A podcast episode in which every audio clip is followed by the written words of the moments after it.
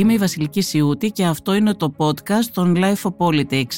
Μαζί μου στο στούντιο της Life σήμερα είναι ο δημοσιογράφος, συγγραφέας και αρθρογράφος της Life Γιάννης Παντελάκης.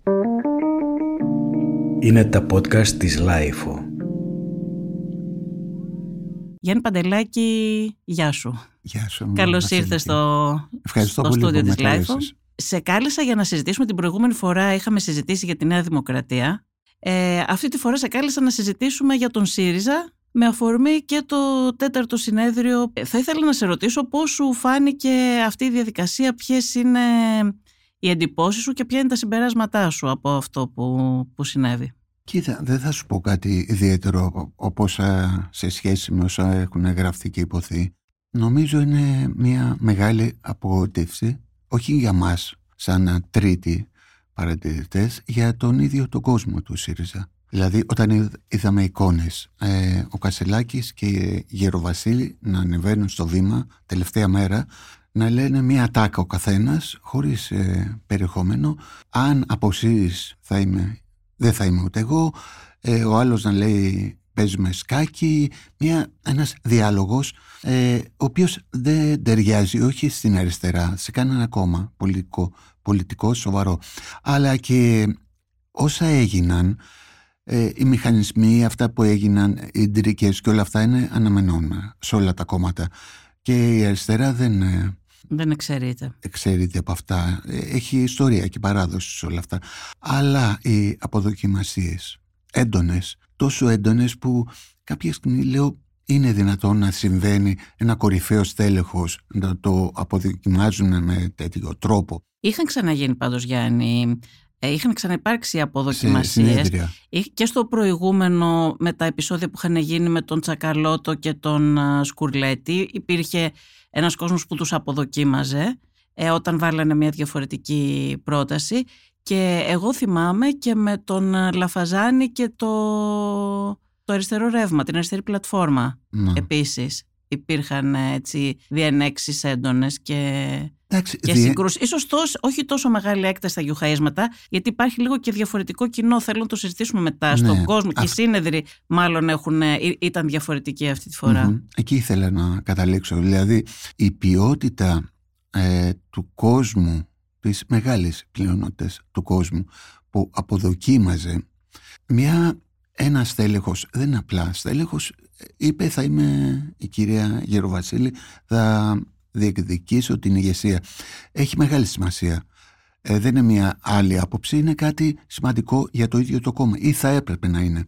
Αλλά θέλω να έρθω σε αυτό που είπες, στον κόσμο του ΣΥΡΙΖΑ και τι αυτός ακριβώς είναι, τι εκπροσωπεί. Ε, νομίζω ότι η μετάλλαξη, έχει γίνει μια μετάλλαξη μεγάλη, η οποία ξεκίνησε εδώ και πολλά χρόνια, μια δεκαετία νωρίτερα και ίσως και λίγο περισσότερο και το βλέπουμε τώρα. Δηλαδή ε, βλέπουμε μια μεγάλη μάζα, δεν μιλάμε για το σύνολο του κόσμου, μια μεγάλη μάζα από αυτούς οι οποίοι είναι ικανοί να θεοποιούν ένα ηγέτη, να δίνουν μεγάλη σημασία στο πρόσωπο του αρχηγού και στην επικοινωνία. Να μιλάνε ολοένα και λιγότερο πολιτικά. Η εξουσία να γίνεται αυτός σκοπός. Τι είπε ο Κασελάκης, γιατί τον επέλεξαν, θα φέρω το ΣΥΡΙΖΑ πάλι στην εξουσία. Αυτό ήταν το επιχείρημα. Δεν έχει κάτι άλλο. Αυτό είναι κάτι που εμένα να σου πω την αλήθεια τώρα ε, και μπορεί να φανώ και λίγο αφελής, είναι κάτι που με εντυπωσιάζει πάντα. Δηλαδή ακούω τους πολιτικούς, ειδικά στην αριστερά με εντυπωσιάζει, να λένε ε, πώς θα κερδίσουμε το Μητσοτάκι, πώς θα πάρουμε την εξουσία, πώς θα πάρουμε την εξουσία. Μα ενδιαφέρει τους πολίτες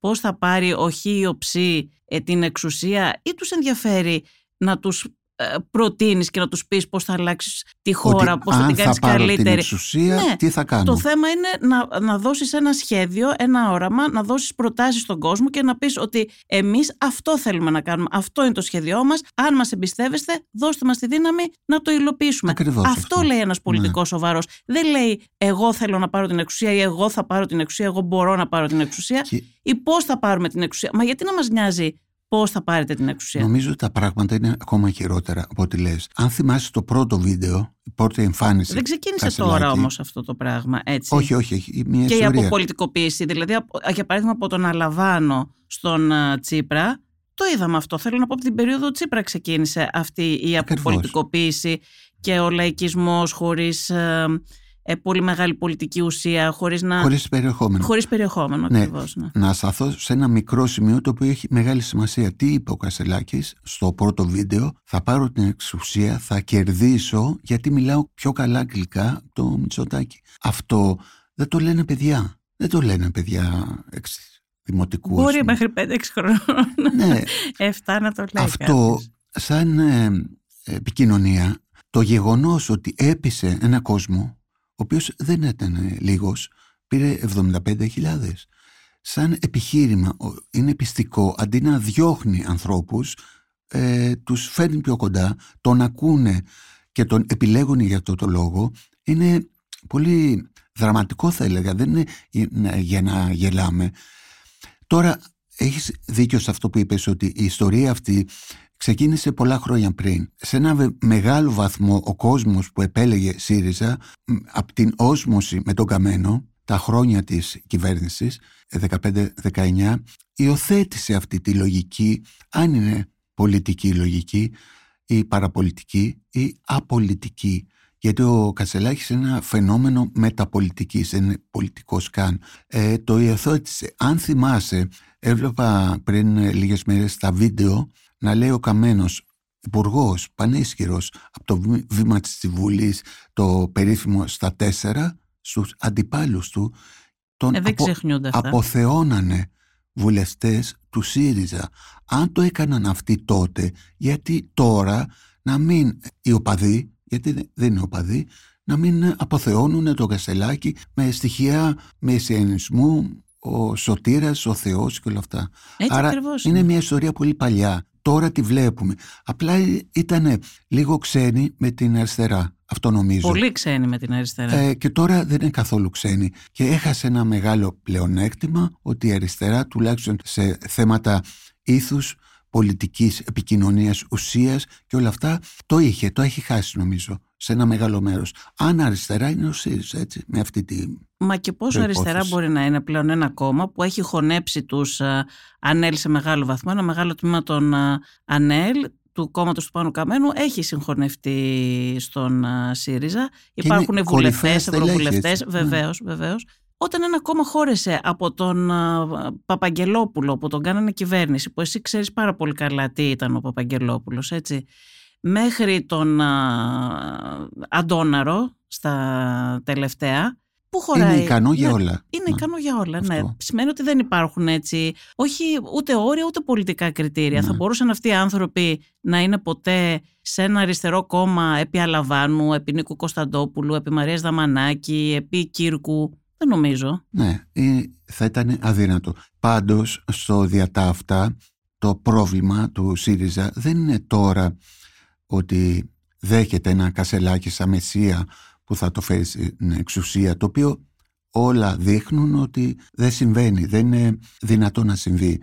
Οι μετρήσεις δείχνουν το αντίθετο. Το πρόβλημα είναι γιατί ο κόσμος αυτός μεταλλάχθηκε, ποιοι φταίνε γι' αυτό και μήπως όσοι διαχειρίστηκαν την εξουσία σε όλα τα επίπεδα την περίοδο αυτή 15-19 δεν κάνανε ποτέ μια αυτοκριτική να πούνε ε, ευθύνομαστε όχι απαραίτητα για τα μνημόνια τα οποία λέγαμε θα, θα σκίσουμε και όλα αυτά αλλά για την περίοδο αυτή τι κάναμε, πώς ε, γαλουχίσαμε έναν κόσμο να υιοθετεί μεσίες, ε, ε, να περιμένει σωτηρία από έναν τύπο άσχετο ο οποίος προσπάθησε δεν φταίει ο Κασελάκης, φταίει ο κόσμος που τον αποδέχτηκε.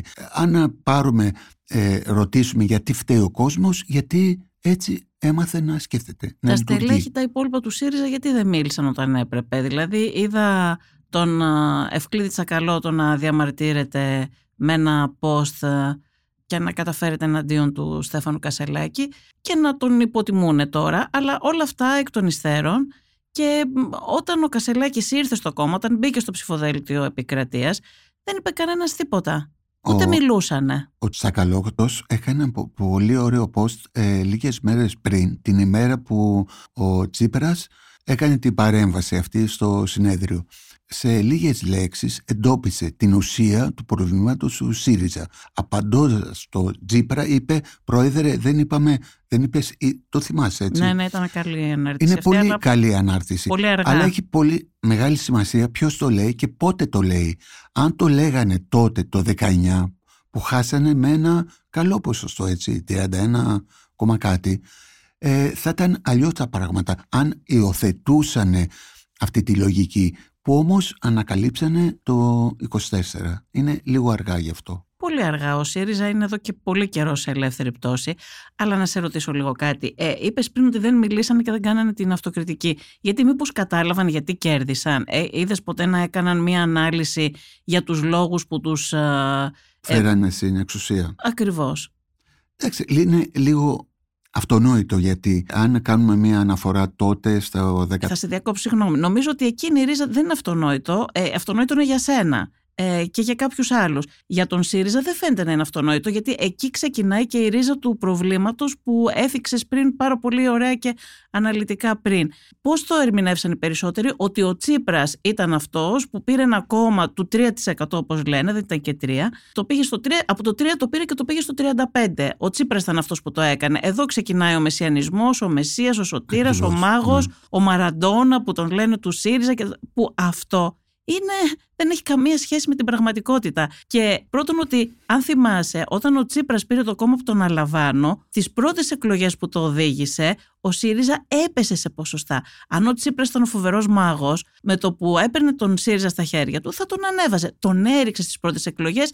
Αυτό κάποιοι δεν το θυμούνται, κάποιοι το αποσιωπούν ε, σκοπίμως. Και στην πορεία ήταν το, το κύμα αυτό του, της, της κρίσης σερφάρανε πάνω στο κύμα. Δεν λέω εγώ ότι δεν είχε κάποιες ικανότητες ο Τσίπρας και δεν έχει και δεξιότητες. Σερφάρανε στο κύμα και τους έφερε στην εξουσία. Και από την περίοδο, η πτώση του ΣΥΡΙΖΑ δεν είναι πρόσφατο φαινόμενο.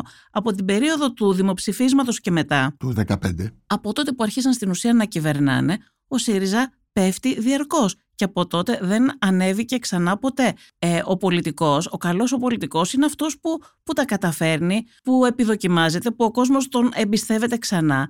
Ο ΣΥΡΙΖΑ με το που ξεκίνησε να κυβερνάει και ο Αλέξης Τσίπρας ως πρωθυπουργός, το κόμμα του είναι σε, διαρκώς σε καθοδική πορεία και χάρουν και ξαναχάρουν και πέφτουν και ξαναπέφτουν. Άρα Πού είναι ο μάγος, ο φοβερός, ο Μεσία. Ωραία, έχεις ε, δίκιο σε αυτό. Γιατί τα λένε αυτά που δεν έχω καταλάβει. Αυτό μπορείς να μου το εξηγήσεις. Έχουν ανάγκη. Έχουν ανάγκη από ένα Μεσία. Δυστυχώς η αριστερά που ποτέ δεν είναι σημασία τέτοια στους ηγέτες έχει ανάγκη από ένα μεσία. Γιατί το έχει προσδώσει αυτά τα χαρακτηριστικά όμως ότι αυτό το πέτυχε ενώ δεν είναι Κοίτα, αυτή το καλλιέργησε ο Τσίπρας ο ίδιος, οι αυλοί του, οι άνθρωποι του άνθρωποι που ανέδειξε, έκανε υπουργούς και άρα συμφέρει μια μεγάλη παρέα από αυτούς να λένε αυτό το πράγμα.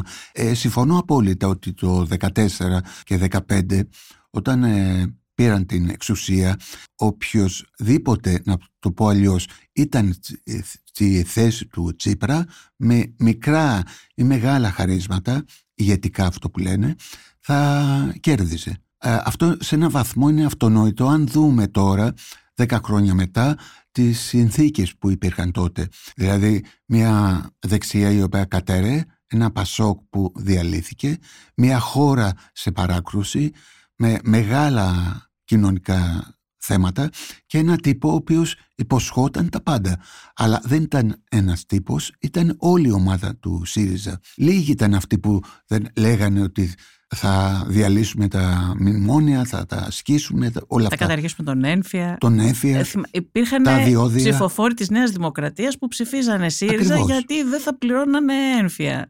Αυτά, τα διόδια όπως λες, ναι, τα είχα ξεχάσει τα, τα λέγανε και οι οπαδοί του Καμένου, γι' αυτό ναι, ναι. βρήκανε πολύ Και ο Καμένος και πάρει πολύ ψηλά ποσοστά την πρώτη τεράστια, φορά. Τεράστια. Άρα το θέμα δεν είναι κάτι άλλο ότι ένας μεγάλος ηγέτης ο οποίος δεν πιστεύω άλλο στους μεγάλους ηγέτες που κατάφερε το 2015 να φέρει το κόμμα της αριστεράς στην εξουσία. Οι συνθήκες ήταν τέτοιες. Θα το έφερνε όποιος και να ήταν. Άρα αυτό είναι μια συνέχεια, αυτό που ακούμε τώρα σαν σύνθημα ε, από τους ανθρώπους γύρω από το Τζίπρα, ότι τους έκανε υπουργούς, ε, έφερε το, την αριστερά στην εξουσία. Είναι λίγο μύθος. Η αριστερά, όποια αριστερά είναι ο ΣΥΡΙΖΑ, ήρθε στην εξουσία λόγω συνθήκων, όχι λόγω προσώπων. Άρα ε, Εντάξει, αυτούς που έκανε υπουργούς έχουν ένα δίκιο εκεί. Ότι ο Τσίπρας επέλεξε κάποιους και τους έκανε υπουργούς και χάρη στον Τσίπρα γίνανε υπουργοί και έχουν αναφορά σε αυτόν. Αυτό εντάξει ισχύει και εκεί μπορούμε να καταλάβουμε. Αλλά δεν έχει και τόσο σημασία όχι, αυτό. Δεν έτσι. Έχει. Όχι, όχι, έχεις δίκιο. Δεν σημασία έχει. έχει ότι ο κόσμος γαλουχήθηκε όλα αυτά τα χρόνια με έναν τρόπο σκέψης και αντίδρασης. Γιατί ο Τσίπρας ε, μπορεί να έφερε σχηματικά την αριστερά στην εξουσία, αλλά έμαθε κόσμος αυτός ότι η αριστερά σημαίνει αρχιζισμός, δηλαδή ένας ηγέτης, ένας μεσσίας ο οποίος είναι ικανός για τα πάντα. Ο Μεσσίας δεν το βλέπανε στη διάρκεια των χρόνων γιατί έχει σημασία αυτό που είπες ότι σταδιακά ο ΣΥΡΙΖΑ σε απόλυτους αριθμούς έχανε ψήφους συνέχεια. Το 15, από τον Ιανουάριο του 2015. Έχασε μέχρι τον ε, Αύγουστο που έγινε το... Το Σεπτέμβριο που έγιναν οι εκλογές οι δεύτερες. Έχασε κοντά στους 300.000 νομίζω ψηφοφόρους. Τουλάχιστον περισσότερους. Και από τότε χάνει. Απλά η αποχή, το μεγάλο ποστό αποχής στο σύνολο βοήθησε το 31, τόσο του 19 να φανεί ένα μεγάλο ποσοστό. Ήταν μεγάλο, αλλά πολλοί είχαν πάει σπίτι τους και δεν ε, επιλέγουν συμμετοχή σε εκλογές. Ε, τώρα, αν καταλήξουμε κάπου, πρέπει να πούμε ότι ο Κασελάκης είναι ο τελευταίος που ευθύνεται για όλα αυτά. Ο Κασελάκης δεν χρειάζεται να το, να το ξέρει κάποιος. Εγώ δεν το ξέρω. Διαβάζω και βλέπω αυτό που λέει και αυτά που, που ήταν λίγο πριν. Ένας άνθρωπος ο οποίος είναι πολύ φιλόδοξος, είναι, εγώ το λέω Σάκη Ρουβά τη πολιτικής. Όντως. Έτσι, έτσι, έτσι, αντιμετωπι... έτσι αντιμετωπίστηκε και στο συνέδριο. Χθες δεν ξέρω αν ναι, παρακολούθησες ναι. καθόλου. Τον αντιμετωπίζανε πραγματικά σαν ο αριστερός Σάκης Ρουβάς. Σάκης τον... Ρουβάς αριστεράς, αν μπορούμε να πούμε, ναι. και τη όποια αριστερά. Τον αποθεώνουμε. Που λες και εσύ. Και λέμε ο Θεός θα μας σώσει. Άρα δεν φταίει ο ίδιος. Αυτό ήταν πάντα, δεν έχει αλλάξει. Απλά μαθαίνει περισσότερο λόγω Αμερικής ήρθε στην Ελλάδα και μαθαίνει τι παίζει εδώ πέρα. Το μαθαίνει γρήγορα σχετικά. Έχει μάθει τι είναι ΣΥΡΙΖΑ, τι επιδιώκει, τι είναι τα υπόλοιπα κόμματα, πώς μιλάνε. Τα μαθαίνει σιγά ναι, σιγά. Ναι. Αλλά το Λέει και σύντροφοι και συντρόφισσες που δεν είχε πει ποτέ πριν ναι, στη δεν ζωή την ήξερε ναι, τη λέξη. Ε, δεν φταίει ο ίδιος. Το περιεχόμενο είναι το ίδιο. Δεν άλλαξε κάτι. Δεν είπε κάτι ψέματα. Όχι, όχι, δεν είπε. Δεν είπε. Αλήθεια, ναι, ναι. Ειλικρινής είναι. Ναι, ναι. Είπε την αλήθεια. Εγώ αυτός είμαι, με λένε Στέφανο, ξέρω καλά αγγλικά, θα σαρώσω τον αντίπαλο. Το γεγονός ότι αυτά τα στοιχεία αρκούσαν για ένα μεγάλο κόσμο, 75.000 τον επέλεξαν, να τον επιλέξουν για αρχηγό του ΣΥΡΙΖΑ, αυτό είναι το μεγάλο θέμα. Και η μετάλλαξη των ψηφοφόρων ή τι έγινε επί, και επί Τσίπρα είχε δημιουργηθεί ένας κόσμος που είχε έτσι οπαδικά χαρακτηριστικά και όχι χαρακτηριστικά αριστερού κόσμου, αριστερών ψηφοφόρων κτλ. Και υπήρχε και μέσα και στα μέλη υπήρχε ένας τέτοιος κόσμος που επίσης δεν είχε καμία σχέση με τα χαρακτηριστικά των αριστερών προηγούμενων εποχών. Ε, όσο ο ΣΥΡΙΖΑ μικραίνει ε, υπάρχουν ε, πάρα πολλοί αριστεροί ψηφοφόροι που τους είχαν μείνει, φεύγουν, πάνε στο σπίτι τους και αυτός ο πυρήνας έτσι, με τα πιο οπαδικά χαρακτηριστικά παραμένει και φαίνεται και μεγαλύτερος όσο φεύγουν οι υπόλοιποι. Εγώ νομίζω ότι σε μεγάλο βαθμό υπήρχε και τέτοιος κόσμος στο, στο συνέδριο, στο Ταϊκβοντό ε, γι' αυτό αυτός ο κόσμος με ευκολία όπως αποθέωνε τον Τζίπρα αποθεώνει τώρα τον και Κασελάκη. Πιο, ναι, και πιο εύκολα γιατί το κάνει με μεγαλύτερη θέρμη ναι, θα ε, λέγαμε. έπαιζε και έτσι με το συνέστημα ναι, πάρα πολύ ο Κασελάκης το οποίο δούλεψε.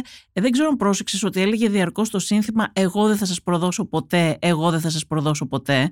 Νομίζω ότι δεν το έλεγε τυχαία αυτό και αυτό το σύνθημα δούλευε στον κόσμο. Δηλαδή ότι κάποιοι άλλοι σας πρόδωσαν εγώ δεν θα σας προδώσω. Για τους συντρόφους σου το ναι, έλεγε. για τους ναι. συντρόφους σου το έλεγε. Για τους συντρόφους αυτό το, είπε την πρώτη βραδιά εκλογής. Στην Κουμουδούρου απ' έξω αυτό ακριβώς έλεγε. Δεν θα σας προδώσω ποτέ. Αλλά επιμένω Βασιλική, δεν φταίει ο ίδιος. Ο Κασελάκης είναι αυτό που είναι. Ναι.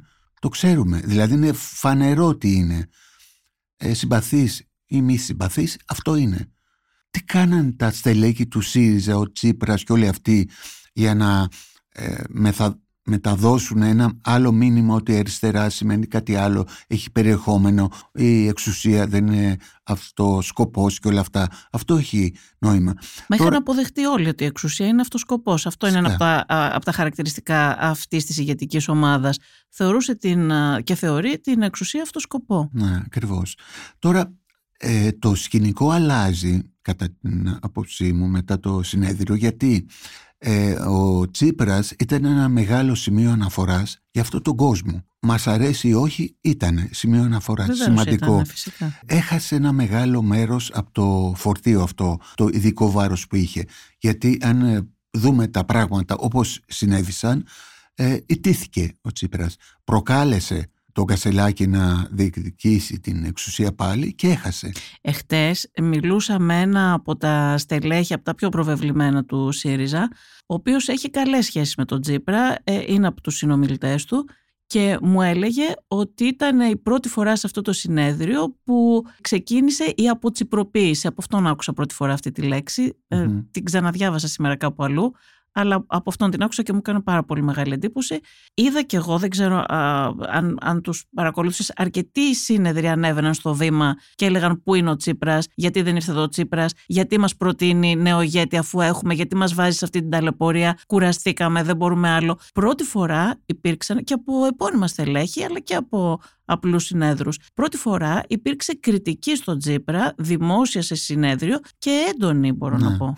Νομίζω ότι ήταν μια μεγάλη ήττα του Τσίπρα. Δεν μπορεί να γυρίσει το παιχνίδι τώρα πια. Δεν είμαι σίγουρος ότι έχει τις ε, δυνατότητες να το κάνει ε, από πλευράς επιρροής στελεχών και Να σταθούμε λίγο στο θεσμικό, γιατί εμένα αυτό πάντα επίσης μου κάνει εντύπωση.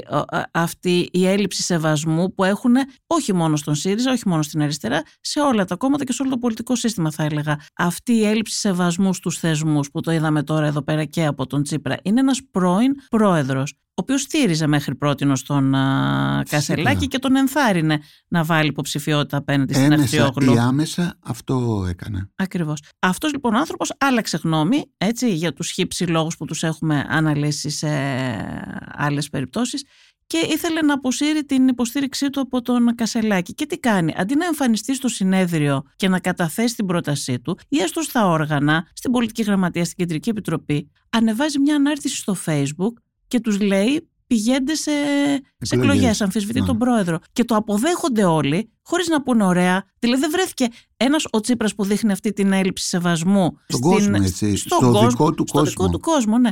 Και από την άλλη, και όλη η υπόλοιπη ηγετική ομάδα δεν λένε τουλάχιστον αυτή, εντάξει, ας μας φέρει ο σύντροφος Τσίπρας στην πρότασή του στο συνέδριο να την βάλουμε σε ψηφοφορία κτλ. Αλλά όλοι συμπεριφέρονται σαν να έχει γίνει, ναι. σαν να έχει κατατεθεί κανονικά η πρόταση. Ναι. Με τον τρόπο αυτό ο Τσίπρας ε, μιλάς για θεσμούς, ότι τον αγνόησε. Το, αγνόησε τον κόσμο τον ίδιο, του ΣΥΡΙΖΑ, αυτούς που τον αποθεώνανε μέχρι χθες τουλάχιστον. Αυτό είναι τραγικό. Δεν είναι, δεν είναι τουλάχιστον να το πω κομψά καλό, αλλά ε, το πρόβλημα είναι ότι ο Τσίπρας μετά την ε, παρέτηση θεώρησε αυτόν ότι είναι ένας τύπος ο οποίος είναι ο σοφός της παράταξης ο οποίος θα παίξει ένα ρόλο όπως τον προφανώς το έχει ακούσει, το έχει διαβάσει όπως ο Καραμαλής ο μεγάλος, ο παλιός εννοώ ή ο Παπαντρέου. Ε, ότι με έναν τρόπο μπορεί είναι μακριά, κάθεται από απόσταση, αλλά μπορεί να ελέγχει και να όλοι οι άνθρωποι του κόμματος ομνίουν στο όνομά του. Επέλεξε ένα ρόλο που δεν μπορεί να το κάνει, δεν μπορεί να το παίξει, γιατί αντικειμενικά ο Τσίπρας, ε, να μην πούμε πάλι για το τι συνέβη και οδήγησε το ΣΥΡΙΖΑ στην φάση που είναι η ψηφοφόρη, είναι ο παδί και όλα αυτά. Ιτήθηκε. Ιτήθηκε σε δύο εκλογές. Σε τρεις εκλογές. Αν βάλουμε το 19, σε τρεις εκλογές. Ε, οι δύο τελευταίες ήταν σαρωτικές ήττες. Το 31 έγινε 16. Είναι μεγάλο, δηλαδή μεγάλη διαφορά που έχασε. Λογικά, με μια συνότητα, αν υπήρχε, θα έλεγε αποχωρώ για αυτό το λόγο. Παίρνω τις ευθύνες, δεν το είπε ποτέ αυτό, αν θυμάσαι. Αυτό που είναι εντυπωσιακό επίσης δεν έχει πει τη λέξη παρετούμε Γιάννη και σε αυτό το κείμενο που έβγαλε τώρα, ανέβασε στο Αυτό που λέγαμε, ναι. Μιλάει, παραμερίζω λέει κάθε φορά, παραμέρισα λέει. Και τώρα είπε παραμέρισα. Εγώ παραμέρισα για να περάσει το νέο κύμα. Και όταν παρετήθηκε, είπε παραμερίζω για να περάσει το νέο κύμα. Αρνείται να πει τη λέξη παρετήθηκα ναι. ή δεν είπε παρετούμε ποτέ. Να, έχεις δίκιο. Ε, είναι ξένη λέξη για τον ε, Αλέξη. Δεν την αντέχει μάλλον. Δεν την αντέχει. Πάντως δεν ξέρω τι φαντάζεστε για τον εαυτό του. Οι άνθρωποι που μιλάνε μαζί του ίσως ξέρουν. Λένε ότι φιλοδοξεί να παίξει ένα ρόλο. Αυτό διαρρέει το περιβάλλον του και ο ίδιος να ενώσει την αριστερά και την κεντροαριστερά. Μα εδώ δεν μπορεί να ενώσει το κόμμα του. Και όχι μόνο δεν το ε, ενώνει, το παίζει και πολύ σημαντικό ρόλο και στους διχασμούς που έχουν ε, ε προκληθεί. Ειδικά στο συνέδριο αυτό το τελευταίο. Και, γιατί τους 53 ποιος ήθελε να τους διώξει; Ένας από τους λόγους που βάλανε τον Κασελάκη και τον στηρίξανε η τότε Προεδρική ήταν και αυτός για να ναι. διώξουν την ομπρέλα. Θέλανε να τη διώξουν την ομπρέλα. Άτως, το διατάφτα ήταν ότι έχασε ένα μεγάλο μέρος, νομίζω πολύ μεγάλο, από το πολιτικό κεφάλαιο που είχε. Από εδώ και πέρα, μετά το συνέδριο, οι φίλοι του ΣΥΡΙΖΑ μιλάνε με ένα άλλο τρόπο για το Τζίπρα ή θα μιλάνε, έτσι πιστεύω.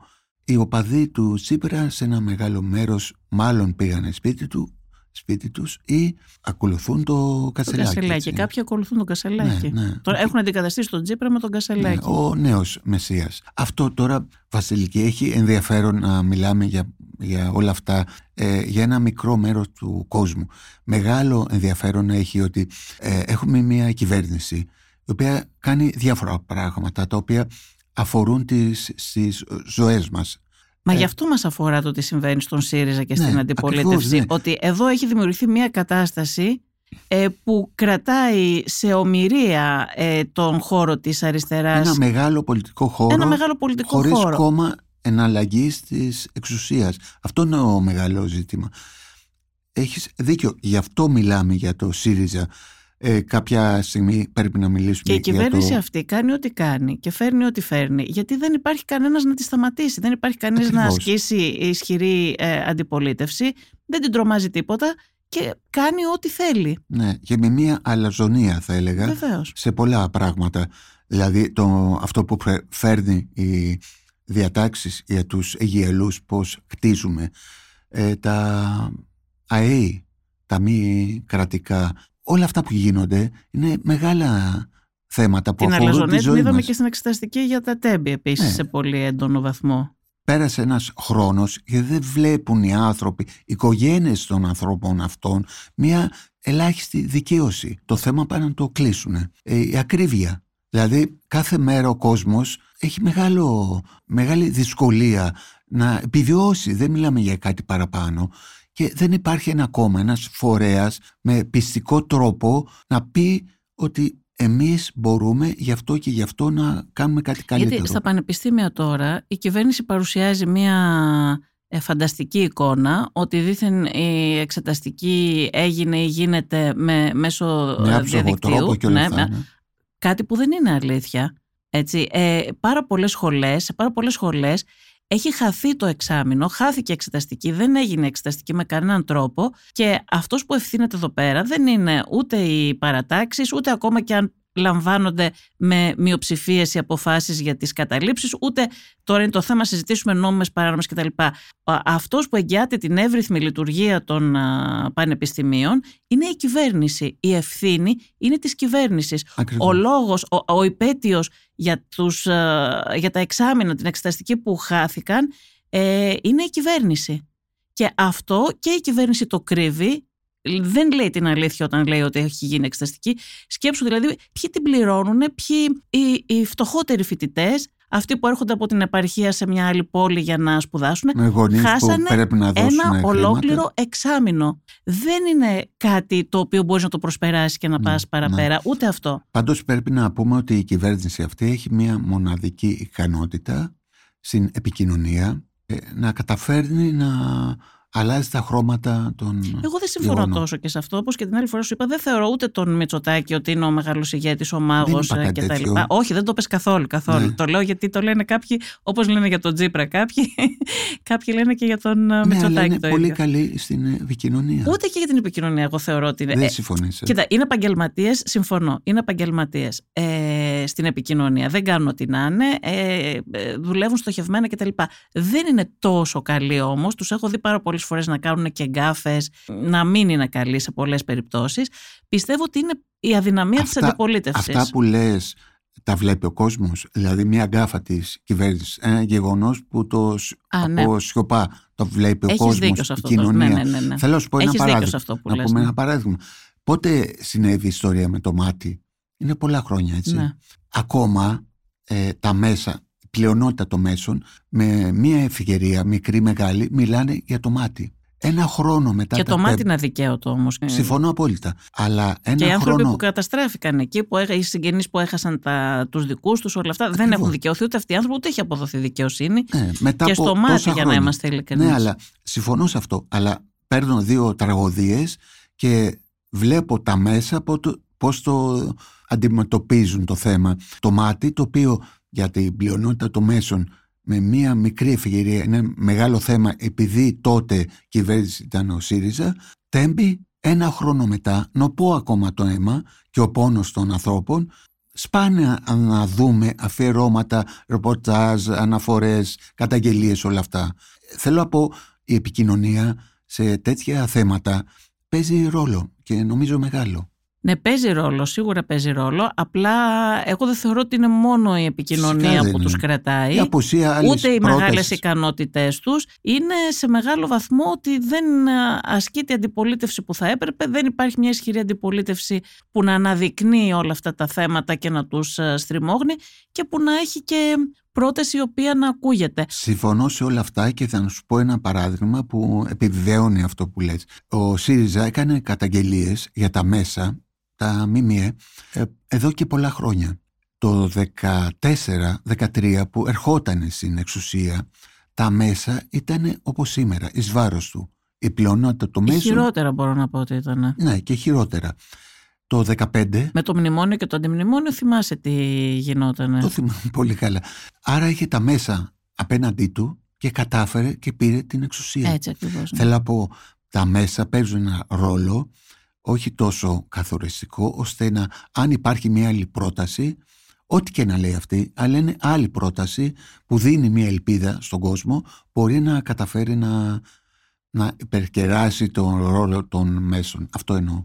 Γι' αυτό το είπα. Ναι, συμφωνώ απόλυτα μαζί σου και είναι Δηλαδή, και πολύ η καλό το πολιτι- παράδειγμα που έφερες ότι το 2014 που δεν είχαν τα μέσα μαζί τους καταφέρανε παρόλα αυτά να Να- ακουστεί η φωνή τους και ο κόσμος να τους δώσει Και και, να την, πάρει την να τους φέρει εξουσία στην την εξουσία. ίδια, ναι. Και όλα τα μέσα τότε ήταν πιο πολλά και σ- δίκιο. Οι, τα μέσα που δεν στήριζαν ΣΥΡΙΖΑ έκαναν πολεμική. Ήταν και πιο έντονα, πιο μεγάλα, είχαν πιο μεγάλη επιρροή από ότι σήμερα και όλα αυτά. Γιατί σήμερα έχει διαχυθεί η επιρροή των μέσων στα λεγόμενα site. Ε, τότε δεν υπάρχουν τόσο μεγάλες αναφορές τουλάχιστον από... Και τώρα έχει και ο ΣΥΡΙΖΑ αρκετά μέσα Έχει και που δικά. επηρεάζει, ειδικά στο διαδίκτυο, site κτλ.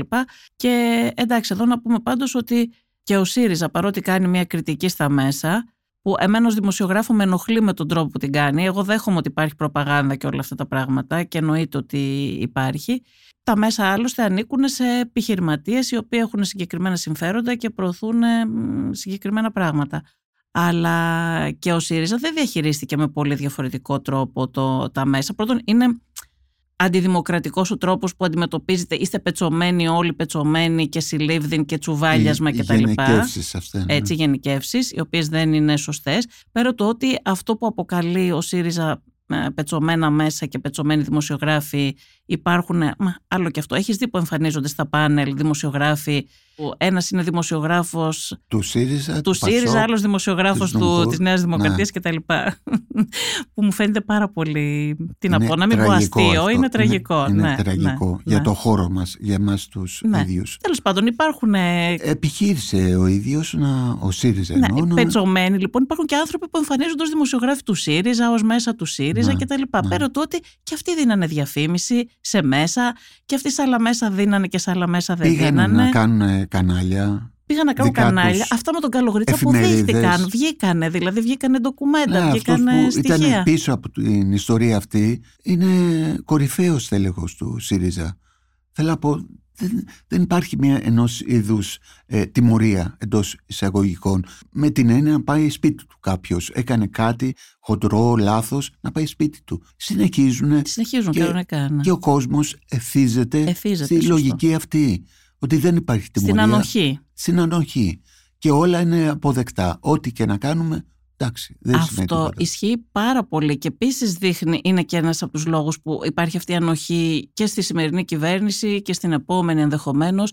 Δηλαδή το θέμα της διαφθοράς και της ατιμορρησίας έχει γίνει σχεδόν ε, αποδεκτός σαν αυτονόητο Συ- στον συνείδηση ελληνικό του λαό. κόσμου. Δηλαδή Ναι, λένε ναι. εντάξει, ε, ε, δεν τιμωρούνται οι πολιτικοί, εντάξει, είναι διεφθαρμένοι, αλλά τουλάχιστον να πάρουμε κι εμείς κάτι. Έχει αρχίσει και, κυκλ- και, και κυριαρχεί μια τέτοια λογική. εδώ και πολλά χρόνια Και αυτό κάνει και πιο εύκολη, ξέρεις, και, και ο φόβος και η ανασφάλεια. Δεν υπάρχει ελπίδα. Ε, Υπάρχει φόβος και Προοπτική. ανασφάλεια, Ναι. δεν υπάρχει προοπτική και υπάρχει και αυτό το πράγμα ότι εντάξει αυτοί είναι έτσι, δεν τιμωρούνται, δεν αλλάζει τίποτα δεν αλλάζει τίποτα, οπότε ας δούμε τι μπορούμε να κερδίσουμε εμείς, ένα πας, Ατομικά. ένα αυτό, κάτι άλλο. Ατομικά και φεύγει το συλλογικό, υπάρχει το ατομικό, πώς θα Έτσι επιβιώσω κυριαρχεί εγώ. δεξιά όμως αυτό, Ακριβώς. όλο είναι πρόσφορο έδαφος για αυτό που λέμε δεξιά ή και ακροδεξιά Γιατί είναι στροφή. πιο καλή σε αυτό, να δώσει ευκαιρίες σε άτομα, όχι σε κοινωνίες, σε μεγάλα κομμάτια της κοινωνίας. Γι' αυτό έχει και πολύ μεγάλη σημασία τι συμβαίνει στην αριστερά. Ξέρεις, λένε μερικοί πάλι με την αριστερά ασχολείστε, μα δεν υπάρχει αριστερά, τελείωσε η αριστερά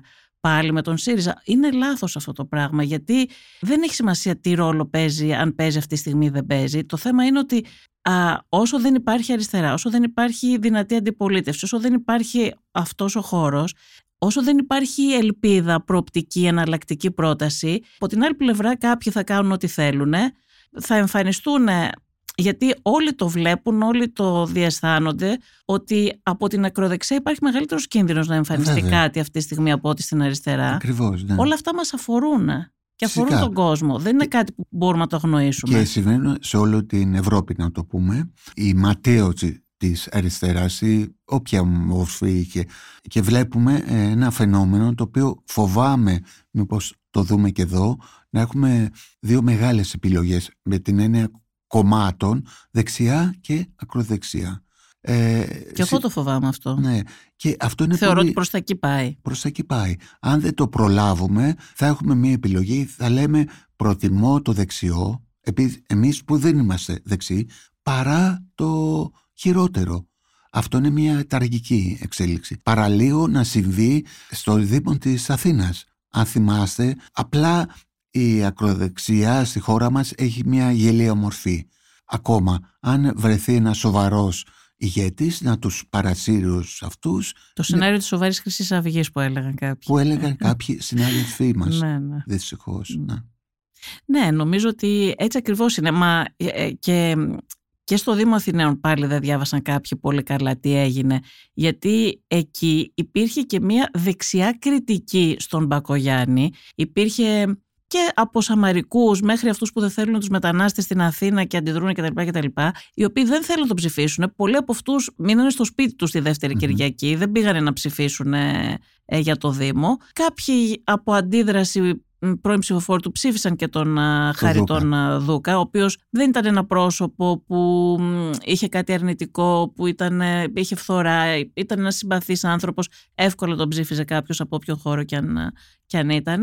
Αλλά και εκεί, όπως και σε άλλους τομείς, η κριτική που γίνεται και η αντίδραση που έχει η κυβέρνηση είναι από τα δεξιά. Ας πούμε, τώρα για τον α, γάμο που πέρασε.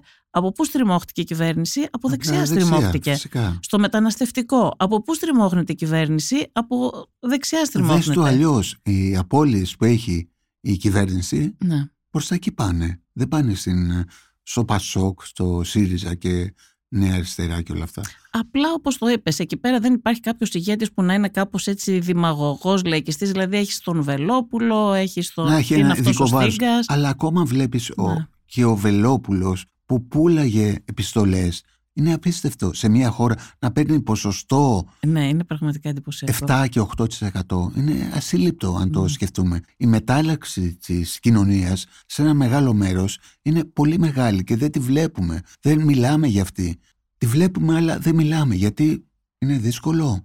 Γιατί ένας που επέλεξε το ΣΥΡΙΖΑ για παράδειγμα έχει πάει στο Βελόπουλο γιατί το έκανε αυτό; Γιατί ψάξαμε ποτέ να βρούμε γιατί το πανίσχυρο γαλλικό ΚΚ μετακίνησε, μετακινήθηκαν μεγάλες ομάδες ε, ψηφοφόρων στη Λεπέν. Αν με, μελετούσαμε το φαινόμενο αυτό, το έχει κάνει ο Ριμπόν σε ένα πολύ ωραίο βιβλίο, ίσως καταλαβαίναμε αυτό που λέμε τώρα, γιατί η διαμαρτυρία πάει δεξιά και όχι αριστερά.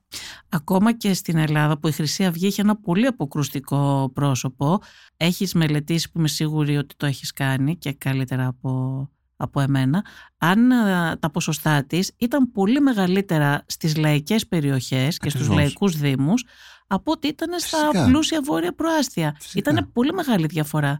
Δηλαδή υπήρχαν λαϊκά προάστια στα οποία άγγιξε κάποια στιγμή το διψήφιο, ενώ στα βόρεια προάστια ήταν ε, εξαιρετικά χαμηλά τα ποσοστά. Ναι, αυτό που λέμε ταξική θέση του, της κοινωνίας έχει άλλη ανάγνωση σήμερα, δηλαδή πολλά χρόνια το σήμερα το λέω μεταφορικά. Τέλος πάντων, δεν μιλάμε για Αυτό αυτά. Αυτό το είπα και ως επιβεβαίωση της ανησυχίας μας, ότι είναι πολύ εύκολο αν βρεθεί ένας ακροδεξιός δημαγωγός λαϊκιστής με κάποια χαρίσματα έτσι, να, να μπορέσει να προσελκύσει και τέτοιο κόσμο από την αριστερά, τώρα που η αριστερά δεν μπορεί να δώσει ναι, ελπίδα. Απάντηση και ελπίδα. Και ως τελευταία ερώτηση θέλω να σου κάνω, αυτό είναι μια διπλή ερώτηση. Το ένα είναι θέλω να σε ρωτήσω αν θεωρείς ότι ο Αλέξης Τσίπρας ήταν ένα μοιραίο πρόσωπο για την αριστερά στην Ελλάδα και αν θεωρείς ότι υπάρχει δυνατότητα κάπως να, να, να απελευθερωθεί αυτός ο χώρος και να αναγεννηθεί. Να απελευθερωθεί από τα δεσμά εννοώ και από την ομοιρία στην οποία βρίσκεται και να αναγεννηθεί και να δώσει ελπίδα και προοπτική. Στο πρώτο ερώτημα, αν είναι μοιραίο ή, ή όχι πρόσωπο, ε, αν σταθούμε σε μια άποψη που ακούγεται πολύ από τρίτους, αν αυτό είναι αριστερά που είδαμε ε, τότε μακριά, άρα η αριστερά ε, με βάση την εμπειρία που είχε τη, στην κυβέρνηση. Και όσα ακολούθησαν απαξιώθηκε σε ένα μεγάλο μέρος στην κοινωνία. Έχει ευθύνη. Τώρα η λέξη μοιραίο δεν ξέρω αν είναι μοιραίος ή όχι, αλλά ένας ε, άνθρωπος που βοήθησε πάρα πολύ στην απαξίωση της έννοιας αριστερά και πρακτικής. Τώρα ε, εγώ πάντα πιστεύω ότι υπάρχει ελπίδα σε ένα ευρύτερο χώρο να το πούμε όπως θέλουμε αριστερά, σοσιαλιστικό, οτιδήποτε, ο οποίος χώρος θα μπορούσε να δώσει μια απάντηση σε αυτό που λέγαμε πριν, ότι υπάρχει άλλη πρόταση εξουσίας και μπορεί να βρεθεί αυτή. Εγώ δεν ελπίζω ούτε σε μεσίες ούτε σε οτιδήποτε. Ελπίζω στην κοινωνία, στους ανθρώπους. Αυτοί που σήμερα εκφράζουν σαν φορείς μικρές ομάδες ακόμα ανθρώπων που συμφωνώ μαζί τους υπάρχουν.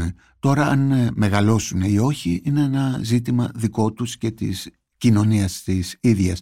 Πάντως ε, δεν μπορούμε να πούμε ότι επειδή συμβαίνουν όλα αυτά, ε, επειδή ο ΣΥΡΙΖΑ οδήγησε μεγάλες ομάδες του κόσμου, της κοινωνίας προς τα εκεί, λαϊκισμό και όλα αυτά, δημαγωγία, ότι δεν υπάρχει ελπίδα. Πάντα υπάρχει, δηλαδή οι συνθήκες λείπουν. Αλλά όταν η πίεση στις κοινωνίες είναι τόσο μεγάλη όπως είναι σήμερα στη δική μας κοινωνία βλέπω στο σούπερ μάρκετ ανθρώπους να αφήνουν προϊόντα που υπάρχουν στο καλάθι τους γιατί δεν αρκούν τα λεφτά. Το βλέπαμε τότε το 12, 13, 14, το βλέπουμε σήμερα.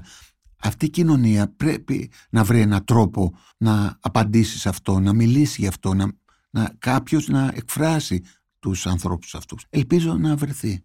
Δεν εννοώ ένας άνθρωπος, ένα κόμμα, ένας φορέας, μια άποψη. Αυτό εννοώ. Γιάννη Παντελάκη, σε ευχαριστώ πάρα πολύ. Εγώ, εγώ ευχαριστώ. Είμαι η Βασιλική Σιούτη και αυτό ήταν το podcast των Life Politics. Σήμερα μαζί μου στο στούντιο της Lifeo ήταν ο δημοσιογράφος, συγγραφέας και αρθρογράφος της Lifeo Γιάννης Παντελάκης. Είναι τα podcast της Lifeo.